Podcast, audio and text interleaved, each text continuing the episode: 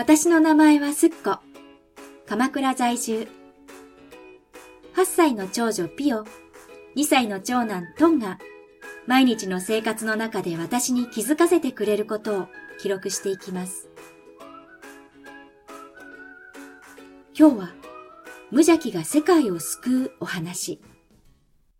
大魔王。ピオが溶連菌感染で2日間学校を休んだ後、トンが発熱。絶対移ったと思っていたけど、溶連菌、インフル両方の検査でマイナス。熱が上がったり下がったりを繰り返し、結局5日間熱出してました。300g の減量に成功しました。ただいま絶賛リバウンド中。そんな発熱の結果、トンのイヤイヤと感触がものすごいことに。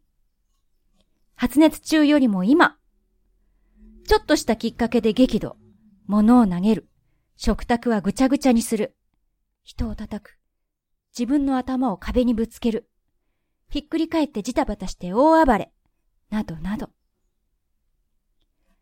そのきっかけが何かわかればまだいいのだけど、トンが指さして、あれ？と言ってるのが理解できなくて、これ？と違うものを示してしまうと激怒、とか。一度怒ってしまうとこっちの言うことなんてまるで聞こえないので、そうだね、嫌だね、なんて認める作戦も通用しません。要求を満たせば収まるのだろうけど、何の要求かわかるときは大抵、アイスを出しなさい。ジュースを出しなさい。スマホで YouTube を永遠に見せなさい。あっち、目的地と逆方向に行きなさい。など、ちょっとそれは飲めないわ、というものばかりなのよね。もちろん着替えや歯磨きなんて至難の技。もはやイヤイヤ期とかいう可愛らしいものではない。ベビーカーも意地でも乗らなくなっちゃったし。